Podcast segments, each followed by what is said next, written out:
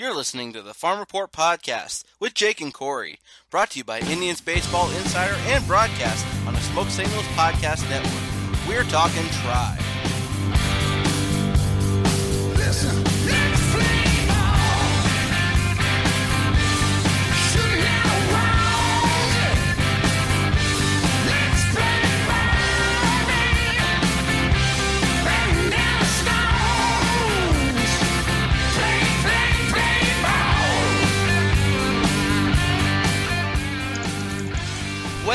Good day, good afternoon, and good evening.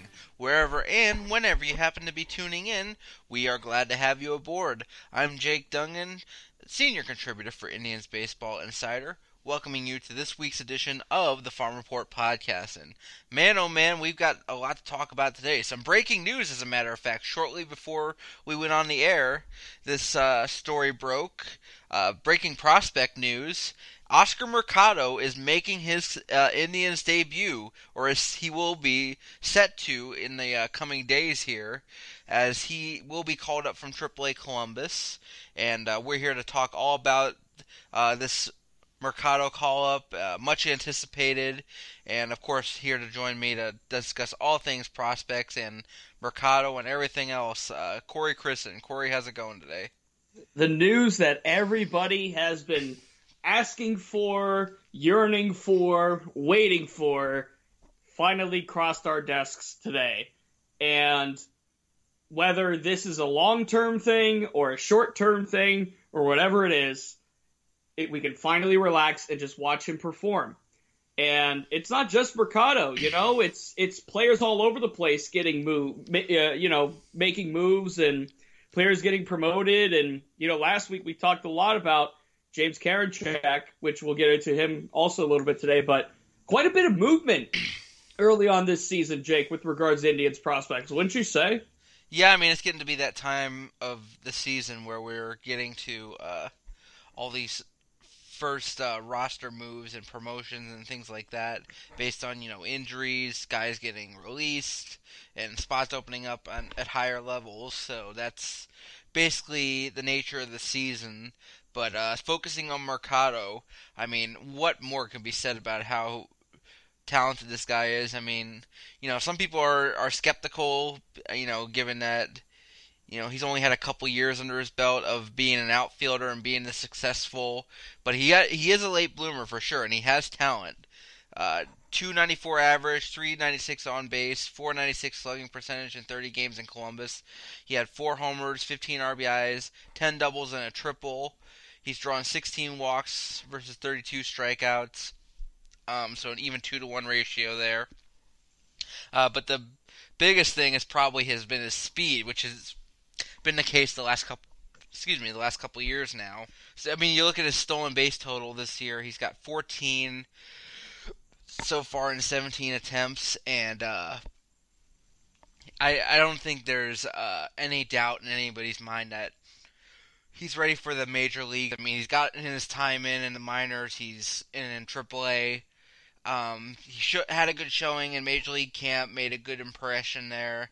Um, so I don't see it with the outfield the way it is right now. I don't see any reason why he shouldn't be up there. Greg Allen's been sent down. I know they got some a lot of guys crowding that outfield right now, but I'm hoping that Oscar Mercado gets more than uh, more than a few infrequent uh, appearances in that outfield because I think he deserves a shot to try and see if he can be an everyday piece for the Indians. Now, uh, just as a little public service announcement, this does not mean Oscar Mercado is going to be the savior of the Indians. So I don't want anybody thinking Huh. that. I don't want anybody thinking that he's going to come up and this is going to be like Francisco Lindor coming up and just instantly having an impact on the team. That that could happen. It's not very likely. Uh, but the thing with our Mercado is he's talented. He's got speed. He's got the ability to get on base. He plays a good outfield, a good center field. Um, pretty much, I think somebody on Twitter I saw put him on the mentioning him on a similar level as Greg Allen. I think Mercado has more raw speed than Greg Allen, but I think that that comparison isn't too far off. Uh, Greg Allen's probably more of a seasoned fielder than Mercado is, but I, I would say that Mercado is Greg Allen with more raw talent. If you want to uh, compare apples to oranges here. So uh, that's how that that's how I see this Mercado thing playing out uh, in Cleveland. He might start out making only a few pinch hit defensive replacement appearances and uh, pinch run here and there, utilize his speed and on the bases. But I do hope that if there's a chance for him to play more often and more regularly, that Terry Francona gives him that chance. yeah, savior is a real strong word there, and he, like you said, he's not going to be on the level of Francisco Lindor in terms of, okay, he's up here in Cleveland, he's staying, this is it forever. This could, this literally could be a temporary thing. We don't know, but if there's any indication based on what we've seen from Mercado in the last few seasons, as you kind of profiled him out there, his on base ability, you talked about Greg Allen a little bit with Allen's potential as a defensive um, as a defensive outfielder and, and a center fielder. I think of Mercado as along that level, but I think he has better on base ability than Greg Allen does. And he's improved it this season. He's got almost a 400 on base, which is really good through 30 games. I mean, the sample size is okay. Uh, I'm okay with comparing a 30 game split here, but yeah, the speed is definitely there. You know, 30, 30 plus steals at each of the last uh, three seasons, and he had 50 steals back in 2015 when he was in the Midwest League. He's got ability to steal bases. He's got ability to run throughout center field. He can play corner outfield in a pinch if you need him. He's got the ability, like you said, like he might start out as a pinch runner. If it is bare minimum that, great. That's him using ability in games. This is a pure leadoff hitter, I see, in the future. Not much power is going to come around, but I think that's okay because of the speed, because of the ability to hit for doubles. He had 26 last year, and he's had 20 in each of the last uh, three seasons as well. And I look at Mercado as the guy that can kind of solidify this Indians outfield, at least for right now. Meaning, I'd be comfortable playing him in center field or in right field, whichever the Indians field and Terry Francona feels is suitable for that given game. I want to take this on a game by game basis because I don't want to just write Leonys Martin out of the lineup for no reason. You got to find a spot for him as well. So whether it's Mercado in right field, Mercado in center field, Mercado is that temporary fourth outfielder. Let the Indians use them how they may, and I'm curious to see how long this is going to last. If it's going to be a, a permanent thing, or if it is just temporary, we truly don't know yet. But for right now, Indians fans can kind of just see what happens with him. And I don't want Twitter to freak out if they play him, you know, over the next week or two and he hits 200 and everybody starts screaming from the top heavens that this guy's a bust. I don't want any of that. Just let him play. Let him get used to the big league level. He hasn't made his major league debut yet. Let him get accustomed to being whatever he is, whether that is the starting outfielder or if it is a fourth outfielder.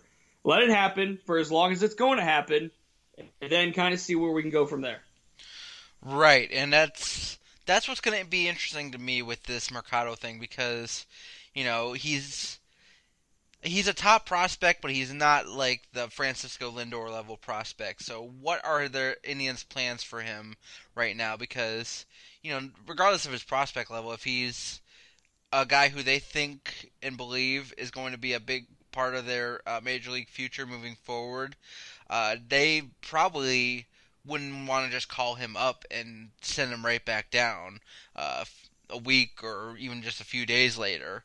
I think that he's up here at least for the next several weeks. Uh, if if they do view him as the future uh, outfield long term solution that uh, I think personally that he could be, but that's where that that's where it comes down for me is how that how that shakes out and then how the rest of this outfield shakes out. I mean, there's already you know, there's already some uh, grumblings among, among fans about uh, Carlos Gonzalez not being uh, all that he's been made out to be, uh, and speculation of whether he should he, he should be cut, and if that's the case, should Mercado take his spot? Leonys Martin's been up and down so far this year.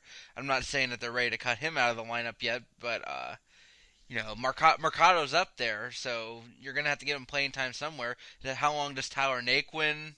I mean, he's had his moments this year, but overall, he's been kind of sluggish as well at the plate overall. And how much upside does he have, and how many more chances do the Indians give him? So it's it, there's a whole dynamic in this outfield of what I'm trying to uh, get a read on with this or Mercado move. You know, they already sent down Greg Allen. Now they're calling up Oscar Mercado, and I'm trying to figure out what what their plan is now, and if they have a plan. I mean, I'm assuming they do, but you know, we've seen with all these uh, off-season moves and now the moves heading into this season, uh, what whatever the plan is, it doesn't seem it doesn't seem like there's uh, it's as in depth as it has been in the past because it seems like they've been playing it more by ear than anything. Uh, so that's where I wonder: is Mercado a guy they're calling up to see if he can actually uh, produce, or is it, he's a guy they're calling up because they're running out of options and they just need somebody to see if they can find a spark somewhere? Let's not forget now, it hasn't been ruled out that Tyler Naquin can move onto the injured list. That hasn't been confirmed that he's heading there. We're I'm reading, you know, just Twitter uh, with Mandy Bell, the Indians beat reporter for MLB.com, and Zack Meisel, who covers them for the Athletic. Both are essentially saying it's not completely written in stone that Tyler Naquin's going to head to the injured list. So if that's the case and he does, this move makes a ton of sense. But you know, whatever the corresponding move would be to get Mercado to Cleveland, you know, whatever, but that's likely what it's going to be. So if this is a move that's only temporary and he's going to play as long as Naquin's down, that's okay. But I feel like the phrase starting the clock is such a buzzword that's used anymore. And Jake, we've talked about it on Twitter, previous podcasts, whatever, about how teams like San Diego with Fernando Tatis Jr., Chris Paddack, and all the great young talent they have, and the Mets with Pete Alonso, and how they've done it. And they've essentially said the 25 best guys that are on the 40 man roster, they will start the season with the big league club. I can't fault a team for that. I also can't fault a team like the Indians for saying, yeah, Oscar Mercado may be one of the 25 best guys, but there's a future to think about here. There's absolutely that concern with with Oscar Mercado, and you got to think of him as the future center fielder. You got to think of I would say Daniel Johnson as a future corner, and then should Bradley Zimmer come back healthy, that's another future corner. That's a good, currently young outfield that is defensively sound, that can hit anywhere in the lineup, either three of them realistically. Yeah, there is that element of the future that the Indians have to play into.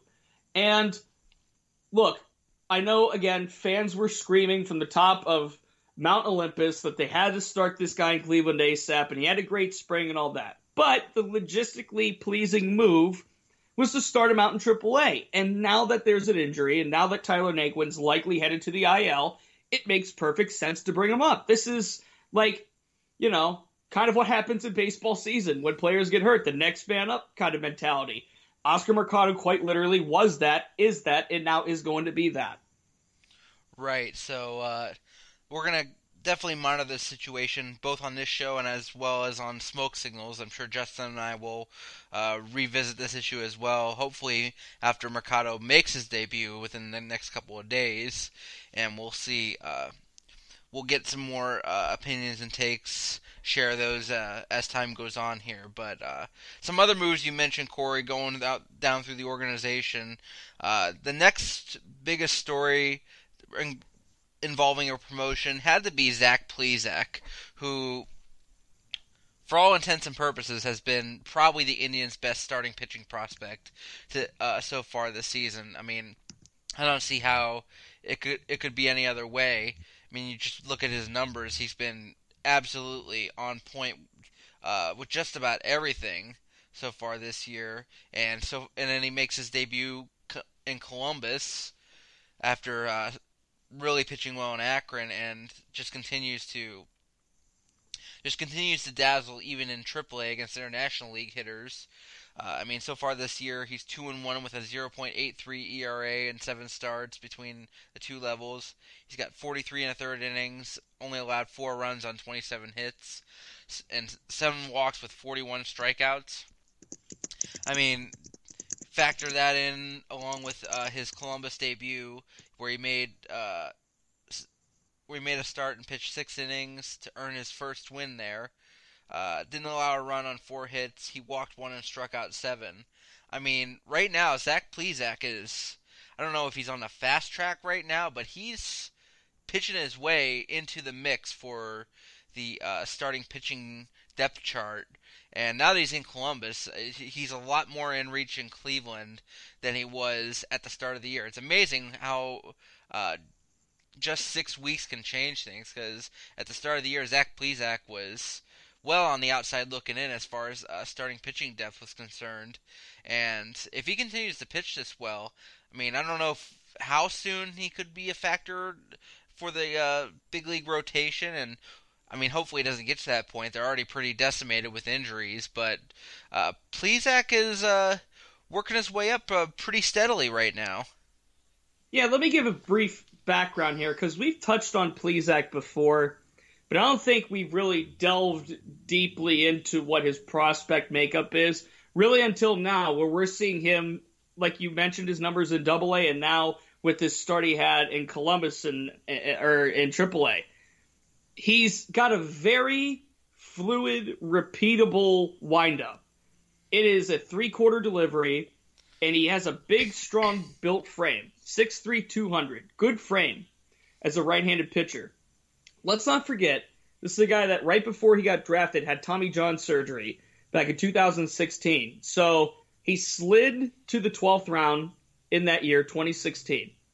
And we've seen it positively and negatively, where pitchers have Tommy John and they come back either stronger than ever or they just kind of fall by the wayside a bit.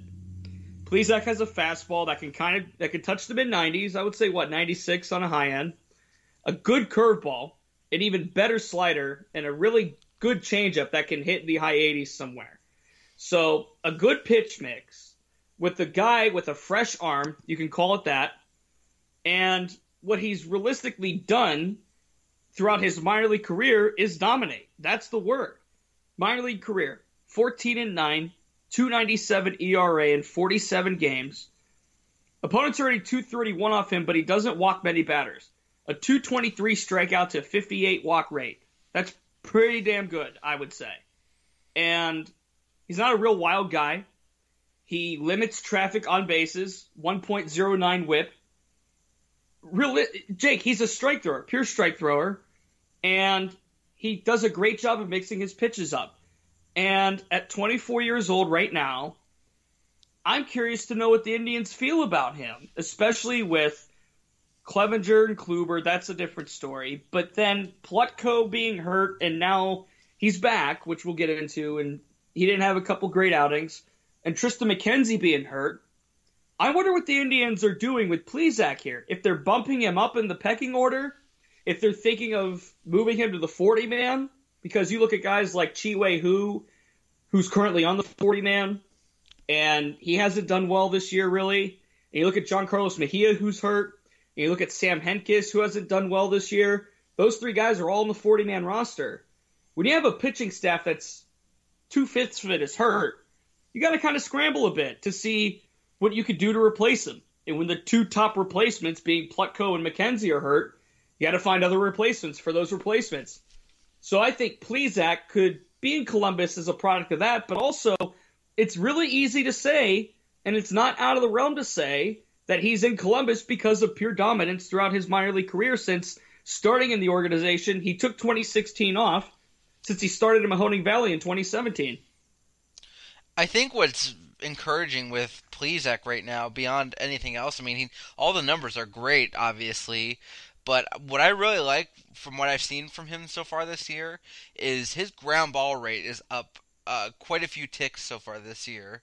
I mean, he's in Akron so far this year. He was right a shade under 49% ground ball rate, and that one start in Columbus, his ground ball rate was 46 and 0.7 percent. I mean, that's a, only one start, so take what you can from that. But uh, the fact that it, it's up, that was up from uh, what around 40 percent, maybe a little Mhm. more than that overall last year. I think that that uh, speaks a lot to how good his stuff has been so far this year. He's keeping the ball on the ground.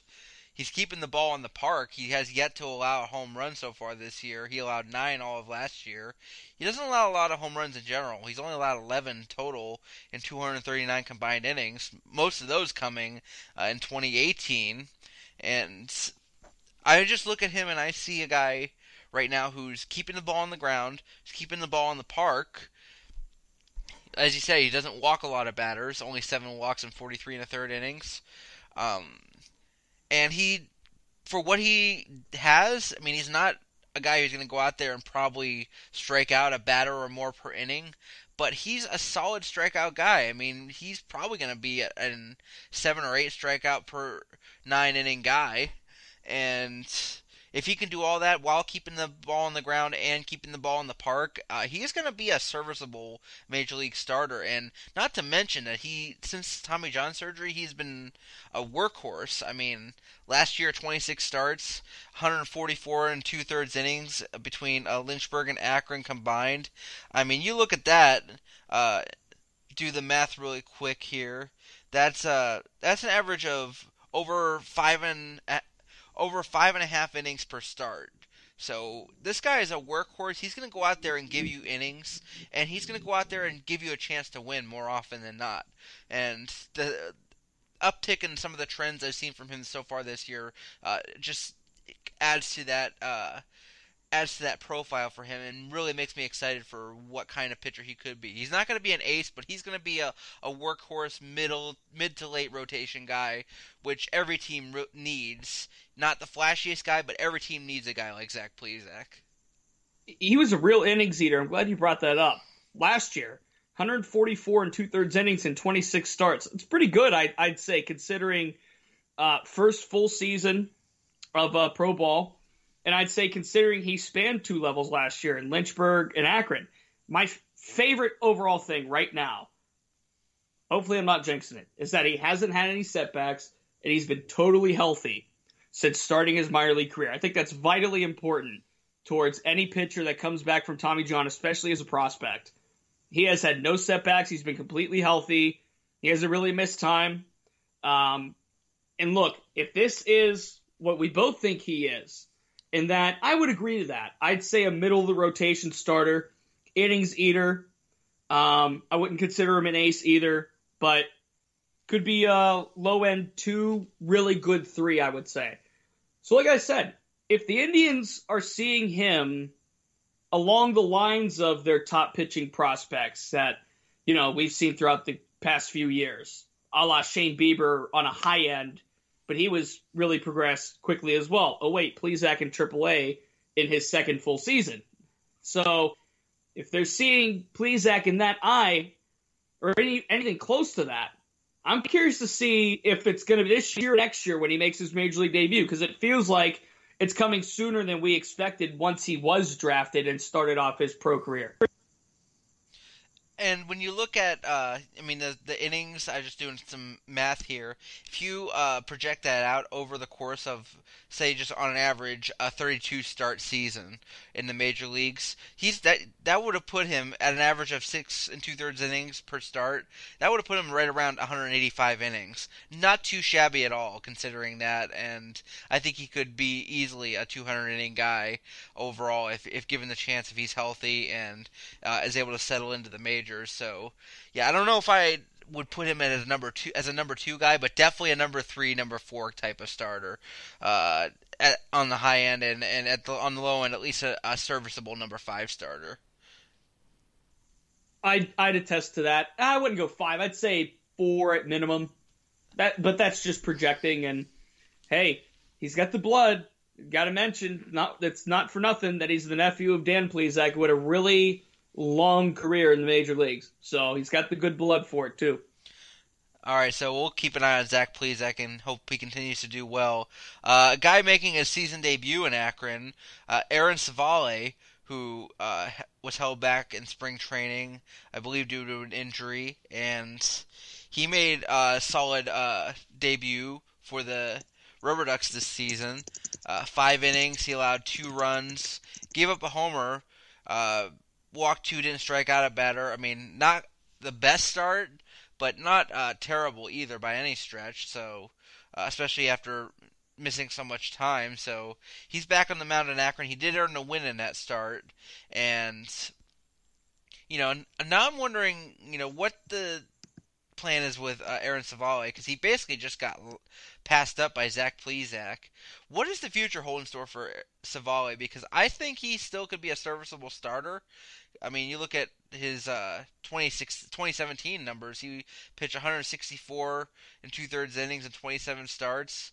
He was a pretty good workhorse for uh, Lake County and Lynchburg. Uh, last year took a little bit of a step back in Akron, but you know, there's a lot of people who think that he has future reliever written all over him, but I think he still has a chance as a starter. So I'm wondering what the season will bring for him and if he's able to show what he did in 2017 and prove that he's still capable of being a starter. And uh, I wonder what the future, what the Indians envision for him for the future, as far as uh, his ma- where where he best fits in in their uh, major league plan for the next couple years. Well, I'll tell you what, he sustained a lat injury last year, back in late August. So I would say over the course of an off season, rehab and that kind of thing, I understand why he started the season in extended spring in Arizona, first of all, but coming back from that kind of thing can't be easy. Thankfully, from what I read, he didn't need surgery for it. Um, but that's issue's going to linger until he really gets back out there facing live competition. This is a former third round pick, let's not forget. They drafted him, I think, a round before Shane Bieber, actually. Bieber was a fourth rounder, if I believe, if I remember correctly, back in 2016. So they obviously still think high of him, enough to continue to develop him, to put him back in double A, to let him kind of get his feet back underneath him. And then who knows if he can make his way up to Columbus this year. Um, we had him high on our IBI prospect rankings. I believe he was top 30 with, with, without having the list in front of me. Does that sound correct? I'm sorry, what was that? On the on the IBI top 50. We had him on around 30, didn't we? Up in that top 30. Yeah, yeah. Let me uh, pull up that list and see where where he uh, fell in with that. Um, but yeah, S- Civale has been a top prospect I know for uh, for pretty much as, since he was uh, since he joined the organization as, after being that third round pick, as you said, and Well, Yeah. well, while you do that, I, I have Pipeline had him at top 20. Last year they had him at 19 at one point. So if that speaks to any kind of volume as to what Aaron Civale actually is.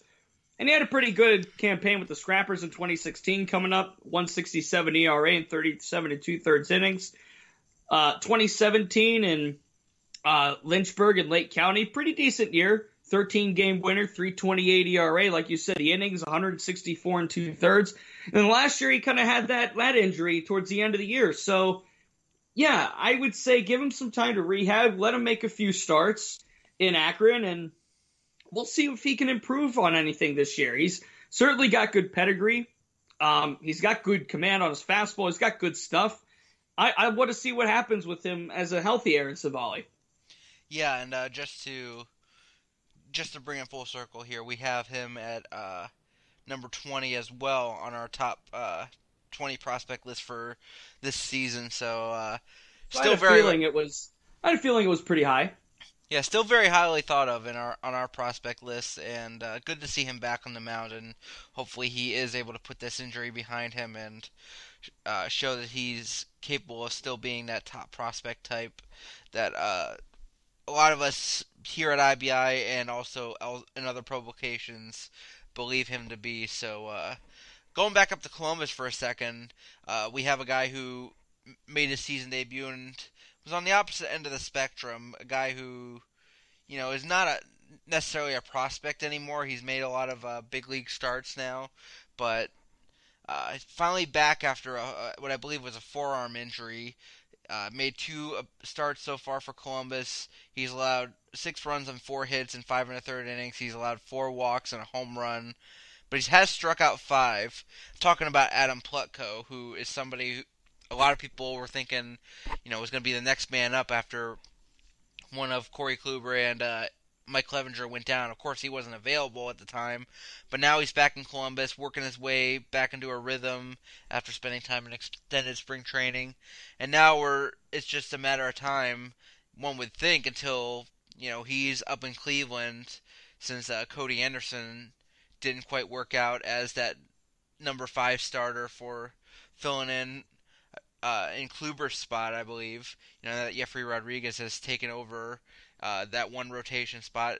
Now one has to think that Adam Plutko, even though the numbers and results haven't been as good so far, uh, it's now his time uh, coming up here pretty soon after he gets stretched out and gets his legs back under him that he's going to be back up in Cleveland filling in that rotation spot. I mean, it's pretty safe to assume at this point. Yeah, that is. And the Indians, eh, need is a word, but they could really use some Adam Plutko right now. They could have used him a couple weeks ago, about a month ago, maybe even so. But we've talked about Adam Plutko as that guy that's just right there on that brink, right there on that edge. And yeah, he was a contender for a fifth spot. He was a contender for that, if you will, sixth man. He's always been there. And you know what? When they call him up, when they need him, he's been very serviceable, I'd say, as that sixth option. So they certainly need his presence, I think, more than anything. It's the ideology that this is a guy that's made starts before, has had success in the majors before, has had spots where he's looked really damn good at the major league level, and he's thrown a no hitter before in the minors. He almost threw one, I believe it was last May against the Cubs. He almost threw, and he took it into like the seventh. So he's shown some flashes in the major league level, and as we talked about in the past couple weeks, with Kluber and Clevinger going down, you know, having Plutko and I guess I can extend that olive branch to Triston McKenzie as well. Having these two healthy would have been amazing. But the first of the two is back. Plutko's throwing. That's the first step. Second step's getting back to form, getting back to, you know, putting good numbers up and putting good outings out. And we'll see how, you know, it, it kind of depends on with not just Corey Kluber, who's provisionally going to be out quite a while, but also Mike Clevinger to see if the Indians feel the need to expedite this process with Adam Plutko or if they want to give him a few more starts to get his feet back underneath him in Columbus, and then we'll see where they go from there. Right, and I don't know the Indians' schedule right in front of me uh, off top of my head. If when they need a fifth starter again, I think they're in that point of the season where it's going to be hard to try to avoid that, not having that fifth starter spot. Uh, moving forward. So you know they, they could. It's easier to do in April when you have a bunch of off days, but it's harder to do now when you get into the meat of the season, May, June, and July, and so on. And yeah, this is where you re- really need a fifth starter from here on out. I mean, maybe they could try the, the having an opener or going the bullpen uh, route with uh, one or two of these starts. Although I don't see Terry Francona necessarily doing that. Uh, but the thing with Plutko is, I think right now the best thing is he's healthy, he's throwing, he's pitching uh, on a mound in an affiliated an affiliated setting. So um, that's the first piece of good news. The numbers aren't great yet, but you know it's hard to take anything away from two starts when he got missed over a month into the season, so due to injury. So that's pretty much you have to take everything with a grain of salt at this point with Plutko. Hopefully, he's able to uh, get back on track. He didn't allow a lot of hits, which is nice. Four hits in five and a third innings. The walks is, are what killed him, and then giving up that home run as well. But he didn't allow a, hit, a lot of hits, and he's still striking guys out, so that's good to know. And uh, we'll see how they handle him moving forward. They give him probably one or two more starts before making a decision. So we shall see. But Plutko is back, and it probably is only a matter of time before we see him in Cleveland.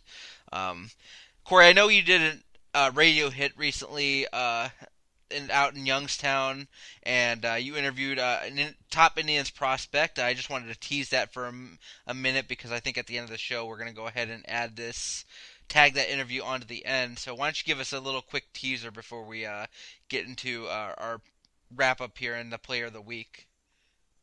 Yeah, Tyler Freeman called in. I uh, filled in over at Sports Radio 1240, the CBS Sports Radio affiliate in Youngstown, on Friday, so a few days ago.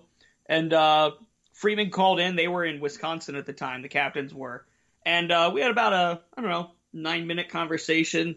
Um, one thing I was really intrigued about is he mentioned he was making a more conscious effort to draw walks. And he talked about what he did in the offseason to improve that. If you look at the stats, his batting average is down, but his on base is up from last year, which he a tearing year last year, an amazing year in Mahoning Valley.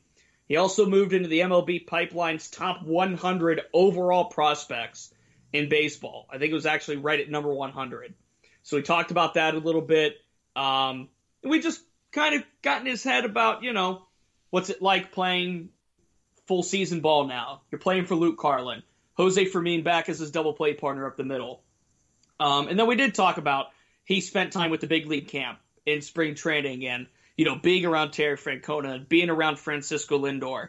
And last but not least, the advice that Francisco Lindor gave Tyler Freeman, who, Jake, could be the heir apparent to that position. So ch- check that out. It's on the site. Uh, it was posted, I believe, on Friday, Friday or Saturday. But regardless, uh, there's a link to the article. It's on the site. Um, like Jake said, we'll put some of the interview at the end, audio courtesy of Sports Radio 1240, and uh, that was with me and then Mark Means, who regularly hosts the show. So feel free to listen to that. Stick around at the end of the podcast. Check out the link on the site. It's on my Twitter as well. Um, Tyler's a great, not just a great interview, but he's a great person. Awesome kid to talk to. Very lively personality. Very personable guy. Um, I think you'll enjoy it listening to that. All right, so uh, yeah, at the end of this episode, don't uh, don't hit that stop button. Make sure to listen to that interview because uh, good stuff there from uh, Corey and uh, Tyler, and it's uh, sounds like he's a really great guy, and uh, and I'm looking forward to seeing how he's doing. I mean, I'm looking at his numbers right now, 294 average so far this year. Obviously down from his torrid stretch last year, but the 421 on base percentage, he's got 15 walks versus nine strikeouts. I mean, clearly he's making that effort and then some. It's uh, clear as day, right? When you look compared to last year, uh, eight walks versus 22 strikeouts, uh, despite having that 352 average and 405 on base. So yeah, the batting average is a little bit down, which was kind of expected. He wasn't going to bat 50, 352 every year, but he's still right around that 300 mark. The on base percentage is way up. The walks are way up. So yeah, he's definitely practicing what he's preaching right now. So uh, good good for him, and we I can't wait to uh, listen to that interview. So uh, stay tuned for that. Um, really quickly before we get to the player of the week, uh, we had some injury key injuries throughout the organization. Of course, the first being uh, James Karinchak, who has been off to a, such a dominant stretch so far this season in Akron and now Columbus. He's on the injured list uh, with a hamstring strain, and you, as an Indians fan, you got to be like, "Come on, this is." Couldn't be more uh, ill-timed as far as injuries go. Karinchak was on a roll. He was on the fast track to Cleveland, and now he's going to miss with a hamstring strain. You're looking at uh, probably uh, not a. We're not talking about seven days here. We're talking about probably a couple weeks which is unfortunate given the stretch he was and role he was on. So uh, unfortunate timing there. We also see guys like Yu Chang, Mitch Longo, Tyler Freeze, um, Jose Fermin, Ulysses Cantu, uh, Marcos Gonzalez, uh, all on the uh, seven day IL throughout the uh, organization right now, and it's unfortunate to see so many guys hurt right now, but of course, you know, this is the nature of the game. Guys get hurt over the course of a season. Uh, anything you wanted to add on this front, Corey, as far as uh, key guys who are hurt right now? Anybody who stands out to you and how it affects their future? I think what stands out to me on the injury front, James Karinchak, that hurts.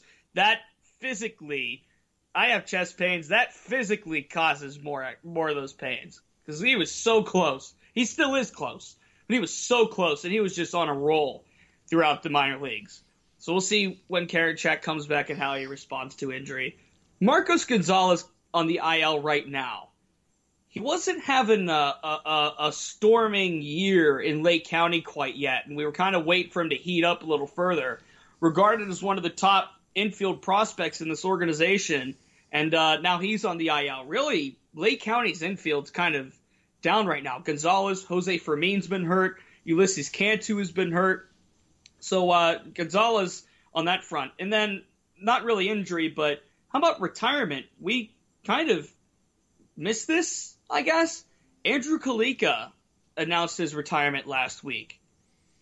Yeah, it's not official yet, as far as I know. The the team hasn't, an organization hasn't made an official announcement that I've seen, but I saw that the story was broken by somebody from MLB Daily Dish. And uh, yeah, after breaking his hand uh, last month, uh, I guess Calica, for whatever reason, has decided that now is the time to to hang it up and kind of surprised because you know we talk about our top prospect list for this year. Andrew Calica, uh, going through our list right now. I mean, he was ranked pretty pretty high on our list uh, as far as uh, top 50 prospects go uh, for 2018. I mean, he was ranked number 30. I mean, and he was ranked even higher before that. He, you know, he had some guys pass him up. Uh, of course, new guys Oscar Mercado and Daniel Johnson have come in, and you know, he- there's a there's there's a lot of outfielders already in Cleveland, obviously, and you know now it's you you just I, we don't know all the hows and the whys, but uh, uh, Andrew Calica, even despite being as talented as he is, has decided that now's the time he's not going to pursue uh, pro baseball any further. Um, we wish him all all the best in his uh, after baseball life, and I do believe I think he got engaged during the off season, if I'm not mistaken. So uh, congratulations to him on that. I I know from whence he comes, uh, and being in that stage of life myself. Uh, but yeah, best of luck to him, and also best of luck to Daniel Salters, who announced his retirement as well from baseball this week. Uh, actually, today as we record this, and yeah, guy's been uh, catching in the organization for the last several years. Uh, didn't really make it much further past Akron, and he's decided to uh, call it quits as well. Uh, wish him all the best too. um, Craig Antush, who does a lot of work with the Scrappers. He throws in BP. He's their official um, stat stringer. He, if I asked him who his favorite Scrapper is, was, he's worked with that team for a long time, one of his top answers would be Daniel Salters. And when I covered them back in, I believe it was 2015, when he was there, um, such a great kid, nice guy, always courteous always asked how I was, always was taking an interest in my career and what was going on with me as well. Awesome to hear that he's kind of at peace with things in baseball and that he's had his, you know, service time and good luck to both of them, really, in life. And sometimes, if, like in Andrew Calica's case, if whether it was the hand or he wants to focus on his family, whatever it is, there's a time where sometimes what was the most important thing to you isn't anymore. And there's sometimes where you just got to take time off for life. I know that as well as anybody. I've lived it. I'm in a way still kind of living it, and uh, I wish him nothing but the best. If if that's the case, and he's trying to kind of figure life out and figure out where he wants to go with his fiance, and good luck to both of them. Really good guys, really good representations of the organization. I couldn't be happier to hear that they've come at peace with with this kind of decision. Yeah, I do hope that they are at peace with their decisions and they are uh, able to go out on their own terms and have have plans after baseball because we wish them nothing but the best moving forward. So, uh, all right, Corey. So it's time to uh, unveil this week's Player of the Week. Uh, what do you say we get to it? I'm down. Go for it. All right then. So, looking at uh, last week's Player of the Week picks, uh, you and I, uh, I think you did much better than I did. I mean, I had Eric Haase, who was on a roll but has cooled off a bit. He did have a home run in his four games since last week, but he was only two for 16, so that was a buck 25. He had a walk and nine strikeouts. Uh, so kind of falling back into that strikeout hole again after it looked like he was starting to draw some walks. So not a good showing by me. You, on the other hand, Zach Draper, uh, made two appearances, five innings, two hits, no runs, three walks, and eight strikeouts. Got to tell you what, Corey, that that was a pretty strong pick by you, uh, coming in under the radar there and taking Draper because he's definitely uh, picked up where he's left off uh, to start the season and uh, is continuing to pitch very well. Yeah, since transitioning to a reliever's role. Nonetheless, excuse me, only one start this year. He's 1 and 0 1 and 0 with a .34 ERA. He's allowed one earned run in 26 in the third innings. 26 strikeouts to 10 walks and 1.18 whip. He's had a really good year this year after moving into the bullpen full time. Uh, yeah, and it's nice to see him doing so because uh, I know he had uh, some good moments as a starter too. So to see him transition to the bullpen and pitch well is definitely encouraging to see. So, uh, so without further ado, let's reveal who this week's player of the week is. And I couldn't think of anyone more deserving than Bobby Bradley, who has just been tearing it up for AAA Columbus so far this year. I mean, you look at his numbers overall uh, for the Clippers. He's played in 32 games. He's batting 306 with a 947 OPS. He's got seven homers and 21 RBIs, and he's getting on base, a 368 on base percentage. He's showing power, 579 uh, slugging percentage, obviously. Um, 10 walks versus 44 strikeouts. So the strikeouts are still an issue, but he's hitting the ball well. He's hitting for power. He's getting on base. I mean, he's doing everything that you pretty much could ask him to do. And he's hitting left-handed pitching really well this year too, which is kind of an anomaly as compared to the rest of his career, where, he on uh, some of the most of the other years of his uh, minor league career today, he's had struggles against lefties, but really doing well against uh, the southpaws this year. Also very nice to see.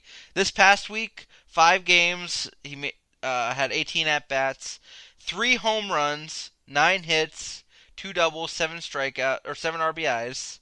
Uh, two walks and five strikeouts, an even 500 batting average, and an OPS of over 1600. So, I mean, how much uh, better could a guy uh, play right now, and how much more locked in could a guy be? And Bradley seems like he's figuring out the AAA pitching right now. We'll see how that if if that can continue moving forward, but. Now you're gonna start to question how much longer can hold Bobby Bradley back. I mean, I know that first base uh, is Carlos Santana's right now, but and then you know you got guys like uh, Jake Bauer is mixing in there as well, but Bobby Bradley is uh, doing playing well right now. He's hitting the ball well. He's hitting for power. We know that he's probably the most impactful uh, hitter in the top prospect rankings right now, and God knows the Indians need some help on offense. So I'm not saying it's going to happen anytime soon, but how much longer do you think it goes before Bobby Bradley is considered for a major league call up?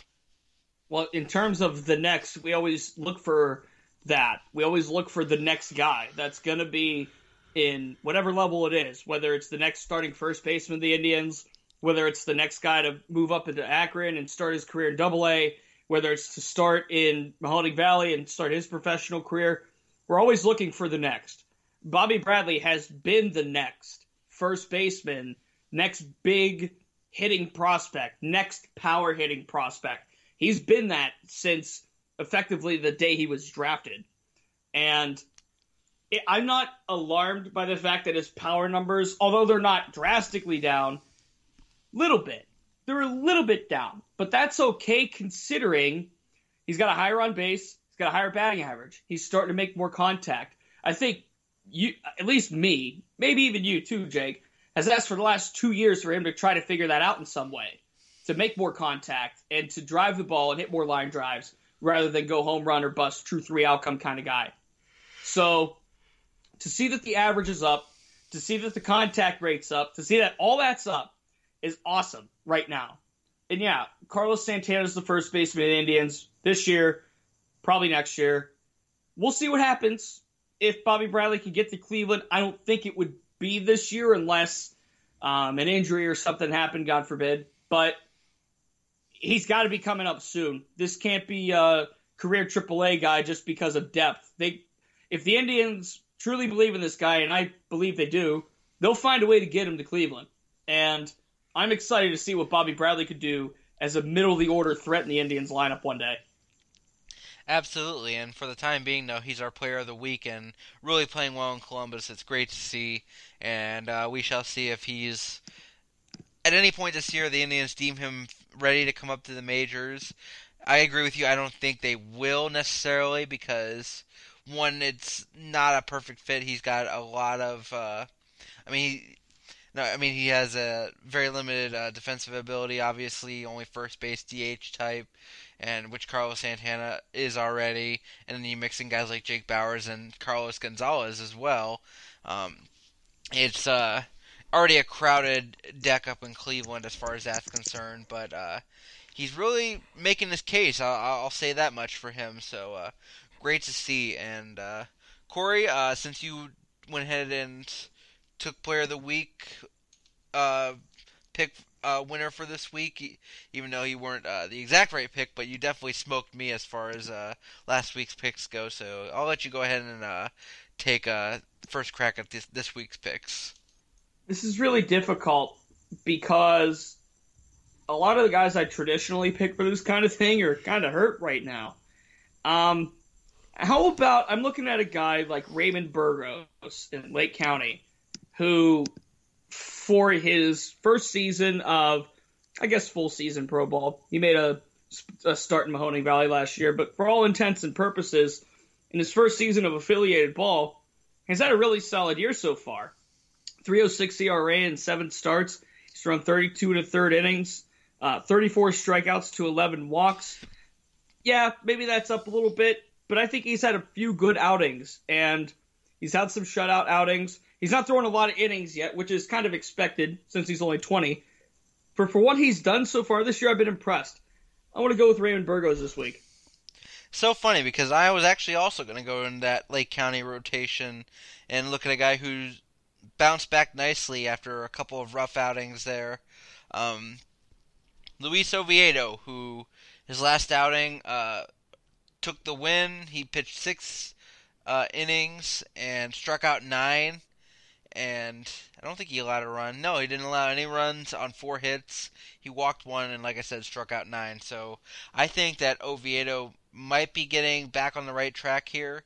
And I think that we know, we've seen when he's on the right track, he's pretty he's pretty untouchable on that mound there. So I think I'm going to go with Luis Oviedo for player of the week for this week.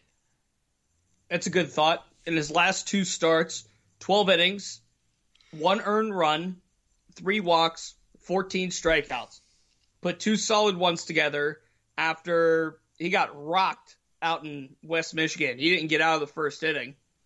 And then I think a couple times before that, he did the same thing, didn't get out of the first inning. So he's had a few really darn good starts and a couple really bad ones. So yeah, I think you're right. He could be trending upward in those that string of really good ones. Because when Luis Oviedo is locked in, he's one of the best pitching prospects in this organization. I believe that.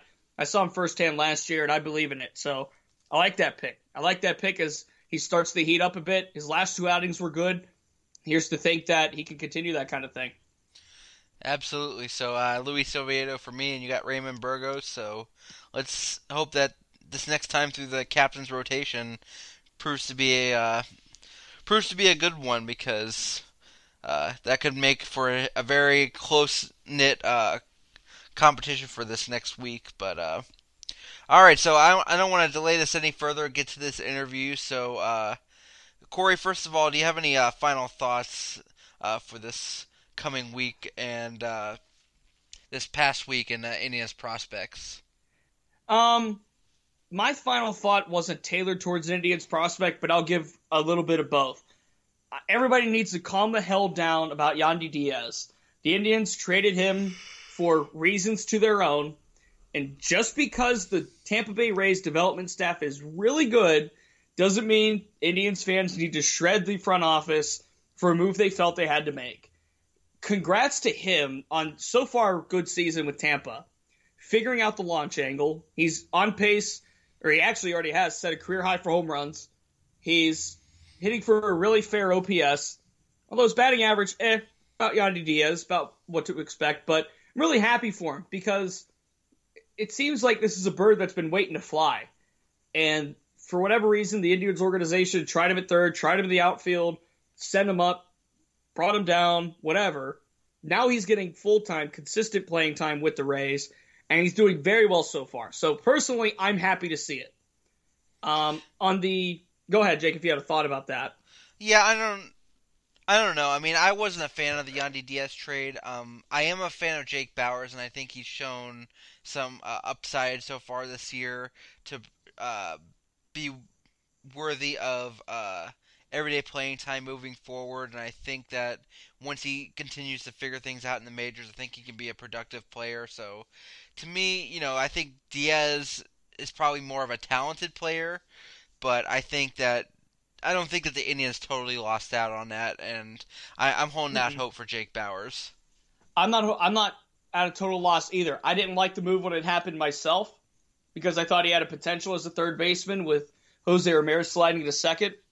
But I'll tell you what, I like Jake Bauers a lot. That helps quite a bit. And Jake Bauers is a really good play for the future. And by my count, he's four years younger than Yandy Diaz. So I think it's a win-win for both sides. Now my prospect thought very quickly.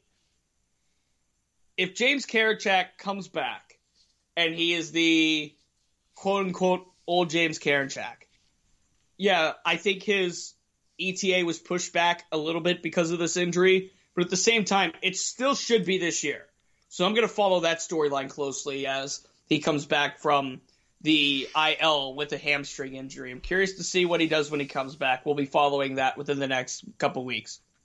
Absolutely, and um, you know we didn't even touch on uh, this, uh, but I'll make it my final thought. Uh, Eli Morgan making his uh, Double A debut in Akron. He pitched five and a third innings. He allowed three runs, only one earned on three hits. He walked three, but he struck out nine.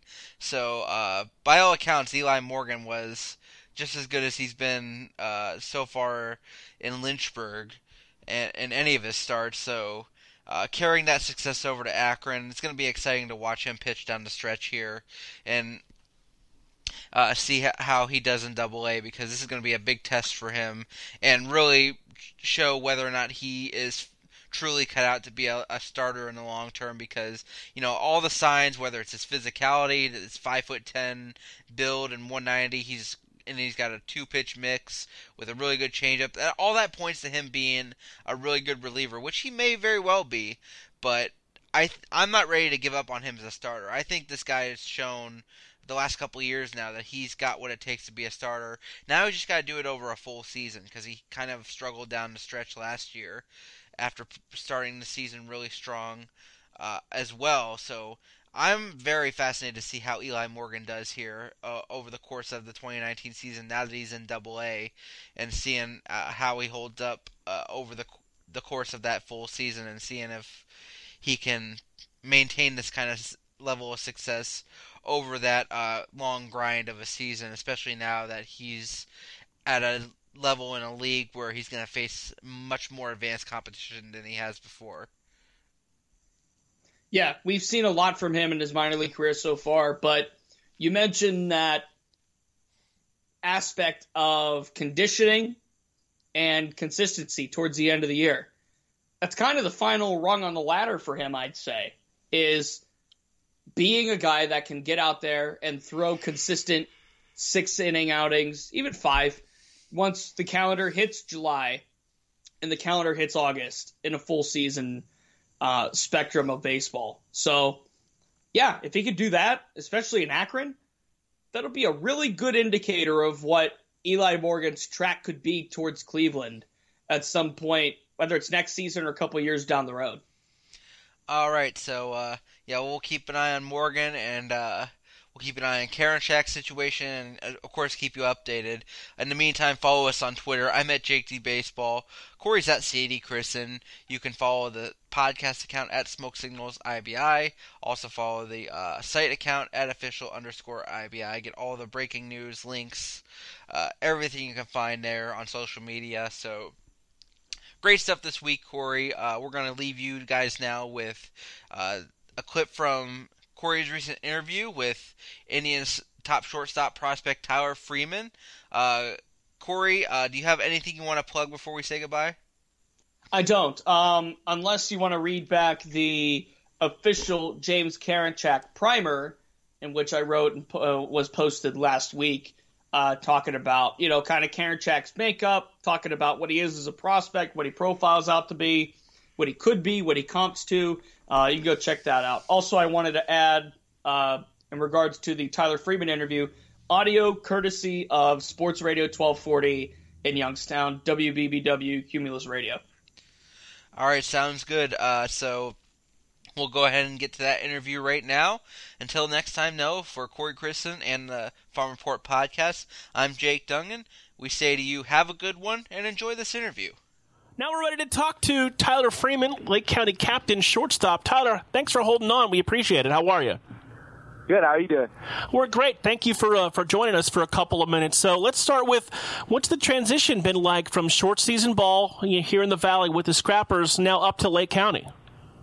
I'd say one thing it'd probably be the weather, but because short season we got we got the warm weather, but uh, out here it's been the start of the season has been really cold. Man. Coming from me, coming from California, I, I've never played in cold weather like this, so that, that's for sure different. But uh, other than that, I mean, everything's the same. So it's still a baseball game, still got nine innings and stuff, and that's pretty much the biggest adjustment. You're in Wisconsin now. Has it been colder than that? sure has. I, honestly, it was colder uh, here than in Eastlake. Any any of the games. Yesterday was probably the coldest game I've ever played in my life. So Hey, Tyler, you're off to a really good start this season. How was your off season? What kind of program did you run through? I know you had a healthy off season, which is very good. yeah, c- coming from the off season before, I wasn't healthy. Had that shoulder surgery, but um, you know, the biggest thing this off season, I uh, worked on obviously strength and uh, mobility stuff, and working on stuff in the cage. Some things I felt like I could have fixed, or um, you know, just tweaking some other stuff. And but the biggest thing is, I would say, adding strength to my game. Um, and so far, I mean, uh, my body's feeling super good um, compared to, I mean, last season and uh, in short season. There's some games where I felt like, you know, hey, like really sore today or really, really out of it. But uh, today, I, I, th- this season, I should say, it's it's been feeling a lot better. So I think that's probably the biggest thing I worked on the off season. How much has it helped to make this move to Lake County this year? Being having some teammates that were with you in Mahoning Valley, having some teammates you you played with as a double play combination up the middle, continue up the organization with you to Lake County.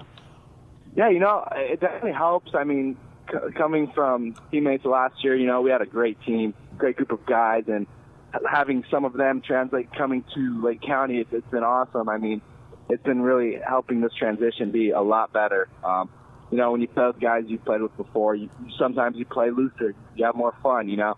And uh, but also some of the new guys that I've met, they've been nothing but outstanding. I mean, been great teammates, and I couldn't ask for a better group of guys. You had Jose Fermin as your double play partner here in Mahoning Valley. What's that like having him as a teammate again this year? You two up the middle. Oh man, it's been awesome. I mean, he's probably one of, one of my best friends I've met throughout baseball, and um, you know, turning double plays with him, it's almost as it's. I mean, he he's like my brother, and when I turned double plays with my brother in high school, it was like it was like that. We had that connection, you know, and me and Fermin say it's the same thing. I mean, we both have that connection. Tyler, you spent some time with the big league camp in Arizona in spring training. Uh, you got some, you know, logged some playing time in with the big league club. What was that like? Not just playing for Terry Francona, but with some of the likes of players that are there in Cleveland right now. Yeah, it was it was breathtaking, honestly. Growing up, that, that's the one thing I imagine or I, you know, dreamed of doing was playing playing a game with big leaguers, and you know, it kind of sealed the deal right then in spring training. But um, you know, the biggest thing I took away from that was picking people's brains. You know, Francisco Lindor was down; um, he was hurt in spring training, but he would still come to the games, which I thought was amazing. He'd be in the dugout, and I picked his brain as much as I can, and the stuff that he had to say for me was awesome. And you know, and it's it's crazy because I'm at second base and you have Leonys Martin in center field. I mean, it's, it's crazy. What kind of advice did Lindor have for you? You know, it's a grind in the minor leagues. I told him it was my first uh, full season, and what the biggest takeaway from that was, and he said it's going to be a toll on your body, and uh, you know, you're going to have a lot of ups and downs for sure because there's so many games, and you just you got to stay consistent with those ups and downs. You, you can't can't ride the ride the highs and ride the lows. You, got to stay in that middle line. You know, that was the biggest thing I took from Frankie. On the phone with us is Indians prospect Tyler Freeman, who's currently playing shortstop uh, at the uh, A ball level for the Lake County Captains. And after being just drafted a couple of years ago, there's the potential for your younger brother to go to the same thing or maybe play at the collegiate level. What have you told him about the whole process? Uh, the, the biggest thing I've told him was just to enjoy the process. Not not many people get to be in the shoes that he's in, that that we're all in, I, I should say. But um, you know, um, he he's had he had a great senior year of high school. Um, you know, and I told him once it gets closer to the draft time, just it's exciting. Take it all in, and you know, whether it be you choosing the pro ball route or whether you choosing the college route, you, you can't go wrong either way. Either way, you're playing baseball, and that's that's the biggest priority for him. So. Tyler, from players we've talked to throughout the organization and down to the lower levels, you know, where you're at right now in A ball, there's been nothing but high praise for Luke Carlin. What's that like playing for him as a manager? it's been awesome. I mean, Luke Luke has had that. He's as a manager, he's had that vibe to keep everything loose, and you know, to have fun. He might come out as that scary coach, you know, like the, the yelling type coach, but he's far from that. I mean, he, he keeps us very loose, and when, if we make a mistake, he'll get up, he, he'll get on us. He'll explain why and what we could have done better, what what could have gone different, you know. But um, other than that, he, I mean, he's one, one of my favorite coaches I've had. So. Tyler, do you think about like you know we look at it as media members, seeing that you're you're ranked in the top five by MLB Pipeline in the organization, or MLB Pipeline puts you in their top 100 in all the minor leagues in the last couple of days. Do you think about those things? Do you even know about them, or is it all about baseball? I mean, I, I do. I know about them because I get texts from family members, um, from friends, you know, just congratulating me and stuff. But I, in my opinion, I, I don't like to look at that stuff. Like even with stats, I hate looking at stats. I hate looking at everything like with that stuff because I, I just feel like every single day is a new day to get better. And you know, if you if if you keep your mind on that stuff, looking at that stuff, maybe some sometimes you'll get complacent. Like, hey, you know what? Like maybe I'm not going to work as hard today or something like that. I, I totally disagree with that. I feel like I, I do my best to zone that stuff out completely and take it, take it every day as a, day to try to get to the big leagues. You know, you got to work the tail end off just like everyone else is. So You spent all of last year with Mahoning Valley, and as a 19, soon to be 20 year old, what has the organization told you about your path? I mean, you're at Lake County. Is it a personal goal? Do you, do you want to be in Lynchburg by the end of the year, or are you just thinking about at bats wherever you're playing? I I mean, it's whatever their plan is. Um, I mean, they, they've they, they've told me here and there that they- have a set plan for me, and I trust that. You know, I I feel like whatever if they're going to keep me here, move me up. I I I don't know, but um, you know, whatever their best plan is, I'm going to stick with it and just have fun. I mean, like like I said before, and um, it, it's baseball. I mean, I'm playing baseball here. If I get moved up, I'm playing baseball there. So. I mean, either way, it's, it's their plan, and I'm just going to stick with their plan.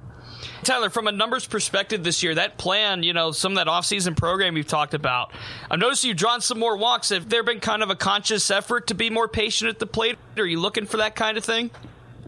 You know, I, I did work on that in the off season. I, I worked out at this facility, uh, called Athletic Republic, um, and they had like a, a like a I don't know how to explain it, like a um, a 3D type picture, uh, and they would like mix the counts and stuff. And that was the one thing I told them. I was like, hey, I, I want to work on walks this year. You know, I, I need a. I, I'm I've been swinging out a lot of pitches and stuff. I mean, I make a lot of contact per se, and and it's I mean I guess when I'm in hitters counts, I put the ball in play, which kind of drew those walks down. And you know, the biggest thing was, you know, I'm I'm going to get into hitters counts, but also try to draw those walks. And and that machine, honestly, it helped me, helped me, um, helped me get to the walks. Uh, I mean, I, from numbers perspective, the coaches have been telling me that, um, you know, you have drawn a lot of walks and stuff, which is awesome, and keep doing your thing. So that was, I, I definitely did work on that in the off season, and so far it's been showing.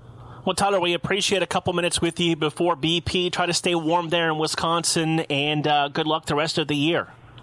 Thank you. Thank you guys for having me. Thanks, Tyler.